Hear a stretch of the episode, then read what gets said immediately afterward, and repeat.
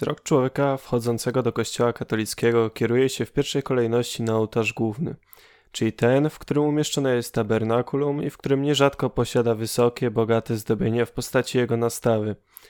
Ale mało kto zdaje sobie sprawę, po co on właściwie tam stoi, skoro do mszy używa się innego ołtarza i jak właściwie wyglądała kiedyś msza w kościele.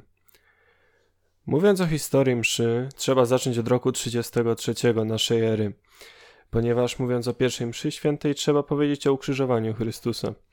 Była to pierwsza ofiara, którą najwyższy kapłan odprawił na Golgocie, ofiarując się Bogu Ojcu. Przez kolejne wieki chrześcijanie ponawiali tę ofiarę w sposób bezkrwawy.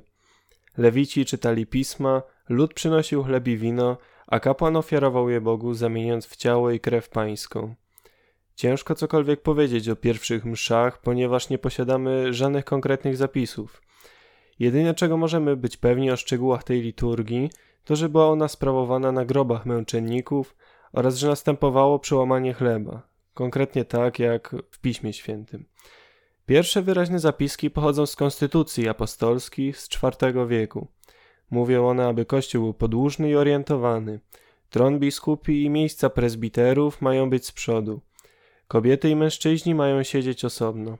Lektor czyta lekcje ze Starego Testamentu inny śpiewa psalm, a jeszcze inny czyta któryś z listów apostolskich bądź dzieje apostolskie. Później diakon czyta Ewangelię, kapłan głosi kawanie, po którym wszyscy zwracają się ku wschodowi, przekazują sobie pocałunek pokoju oraz następują modlitwy w różnych intencjach. Ksiądz Marek Starowiejski w dziele Eucharystia pierwszych chrześcijan, wybór i opracowanie pisał tak. Potem ma odbyć się ofiara, w czasie której lud ma stać i modlić się w milczeniu. Po jej spełnieniu niech każda grupa osobno przyjmuje ciało pańskie i najdroższą krew jego, przystępując w porządku z całą czcią i bojaźnią jak do ciała króla. Niewiasty mają przystępować zasłoną na głowie, jak to przystoi działowi kobiet. Poprzez następne wieki msza rozwijała się w sposób organiczny. I tak na przykład w VI wieku zostaje ułożony tekst kanonu rzymskiego, dzisiaj znanego jako pierwsza modlitwa eucharystyczna – oraz pierwsze księgi liturgiczne wraz z formularzami. W X wieku zaczęto budować tabernakula. W XII wieku normalizuje się użycie kolorów liturgicznych. W XIII wieku zostaje dodane duże podniesienie do mszy. I tak można by długo wymieniać, aż w końcu dochodzimy do buntu Lutra i odpowiedzi Kościoła w postaci Soboru Trydenckiego.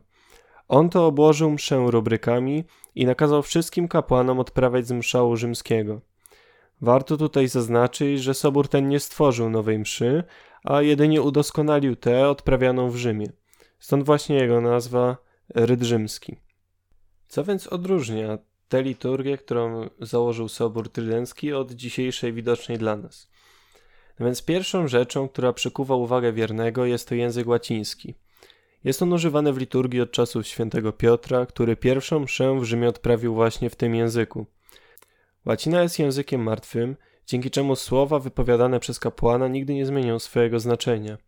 Użycie tego języka oddziela również strefę sakrum od profanum i sprawia, że Kościół ma na własność język do rozmowy z Bogiem. Tak naprawdę na tej liturgii można usłyszeć trzy języki. Łaciński, grecki w pozostałości po litanii, czyli Kyrie eleison, oraz hebrajski w słowie Amen. W piękny sposób podkreśla to aspekt ofiarny mszy, gdyż właśnie w tych językach Poncjusz Piłat zapisał powód ukrzyżowania Chrystusa. Drugą rzeczą, która najbardziej zwraca uwagę, to zwrot kapłana. Jakby się wydawało tyłem do wiernych, jednakże jest ustawiony przodem do ołtarza. Kapłan jako pasterz ma nas prowadzić do Boga, a my jako owieczki Jego potulnie podążamy. Jego osoba kieruje nasz wzrok na główne miejsce prezbiterium, na ołtarz i na krzyż.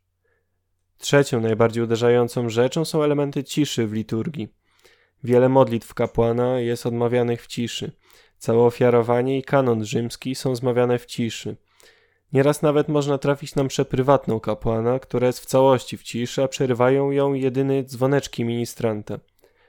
Cisza ma stanowić pewną zasłonę na to, co najpiękniejsze – tak jak we wschodnich obrządkach mają ikonostasy, tak Rzym posiada właśnie ciszę.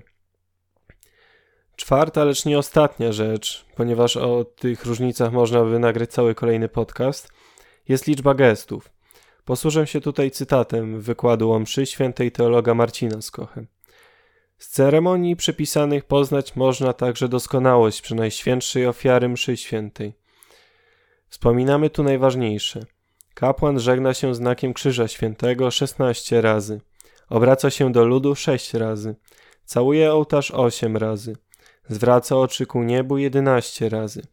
Bije się w pierś 10 razy. Składa ręce 54 razy. Nachyla głowę 21 razy. Schyla ramiona 7 razy. Kłania się 8 razy. Błogosławi ofiarę znakiem Krzyża Świętego 31 razy. Kładzie dłonie na ołtarz 24 razy. Modli się z założonymi rękami 36 razy. Kładzie ręce skrzyżowane na ołtarz 7 razy. Kładzie lewą rękę na ołtarzu 9 razy, na piersi 11 razy. Znosi ręce ku niebu 8 razy. Modli się w cichości 11 razy. Głośno 13 razy. Odkrywa kielich i przykrywa 10 razy. Chodzi przy ołtarzu 20 razy. Oprócz tych 350 powtarzanych obrzędów, musi kapłan zachować jeszcze 150 innych, co razem czyni obrzędów 500, a oprócz nich zachować musi 400 rubryk, czyli reguł.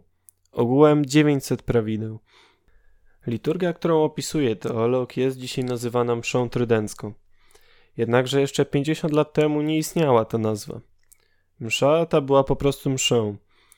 Jednakże na potrzebę odróżnienia tej starej liturgii od nowej zastosowano tę nazwę od soboru, który ją zalecił. Pojawia się często również określenie tej mszy pod nazwą Msza Święta Wszechczasów. Nazwa ta ma tak naprawdę te same korzenie, ponieważ wywodzi się ona z bulli świętego Piusa V Quo Primum Tempore, który powiedział, że w ten sposób ma msza być sprawowana po czasy, a żaden kapłan ją odprawiający nie może zostać obłożony jakimikolwiek karami kościelnymi z jej powodu. Zmiany również widać w roku liturgicznym. Rok liturgiczny posiada swoje dwa szczyty. Pierwszym jest Boże Narodzenie, a drugim Niedziela Zmartwychwstania Pańskiego. Zaczyna się adwentem. Adwent pochodzi od łacińskiego słowa adventus i oznacza przyjazd cesarza do Rzymu. Dlatego też Kościół, nazywając ten okres y, adwentem, przygotowuje wiernych na potrójne przyjście Chrystusa. Na to, które ma nastąpić na końcu świata, na to, które nastąpiło w Betlejem oraz na to, które dokonuje się przy każdej mszy świętej. Po okresie Adwentu następuje Boże Narodzenie. Trwa ono aż do końca oktawy objawienia pańskiego, czyli do końca oktawy Trzech Króli. Później następuje okres po objawieniu pańskim, a później zaczyna się przedpoście, które trwa trzy niedziele i ma na celu przygotować cały lud na Wielki Post. Wielki Post zaś ma przygotować na zmartwychwstanie pańskie. Okres Wielkanocy trwa 50 dni, aż do końca oktawy zesłania Ducha Świętego. Po nim następuje okres po zesłaniu Ducha Świętego. Ostatnia niedziela roku liturgicznego jest nazywana niedzielą ostatnią i przypomina wiernym o końcu świata. W dzisiejszych czasach niestety bardzo rzadko słyszy się o tej mszy. Jest to spowodowane tym, że jest ona niewygodna dla dzisiejszego świata. Człowiek, który zgłębia piękno tej liturgii i próbuje się jak najmocniej zbliżyć do niej, zaczyna żyć, że tak to ujmę, duchem średniowiecza. Coraz bardziej poszukuje spokoju pośród dzisiejszych narwanych czasów, zaczyna wczytywać się w pisma świętych doktorów lat minionych, zaczyna sprzeciwiać się ogarniającemu go hedonizmowi, zaczyna posługiwać się starą dyscypliną postną itd., tak itd. Tak Mogę śmiało rzucić tezę, że msza święta trydencka niesie ze sobą starą katolicką ideologię. Jednakże udział w tej mszy nie jest w żaden sposób zabroniony. Papież Benedykt XVI swoim listem motu proprio przypomniał, że każdy kapłan sprawujący nowy ryd rzymski może także sprawować stary ryd rzymski. A więc udział w tej mszy można wziąć praktycznie w każdym większym mieście w Polsce. Posługują do niej zarówno księża diecezjalni, jak i wydelegowani ze specjalnych zgromadzeń kościelnych. Zachęcam więc każdego słuchacza do wzięcia udziału w tejże liturgii oraz zgłębienia tej starej i bogatej tradycji Kościoła katolickiego. Dziękuję Ci za wysłuchanie podcastu Nowa Wizja Starego Świata. Zapraszam Cię do polubienia naszej strony na Facebooku i zostawienia komentarzy. Możesz nas także znaleźć na YouTube oraz Spotify. Do usłyszenia już niedługo.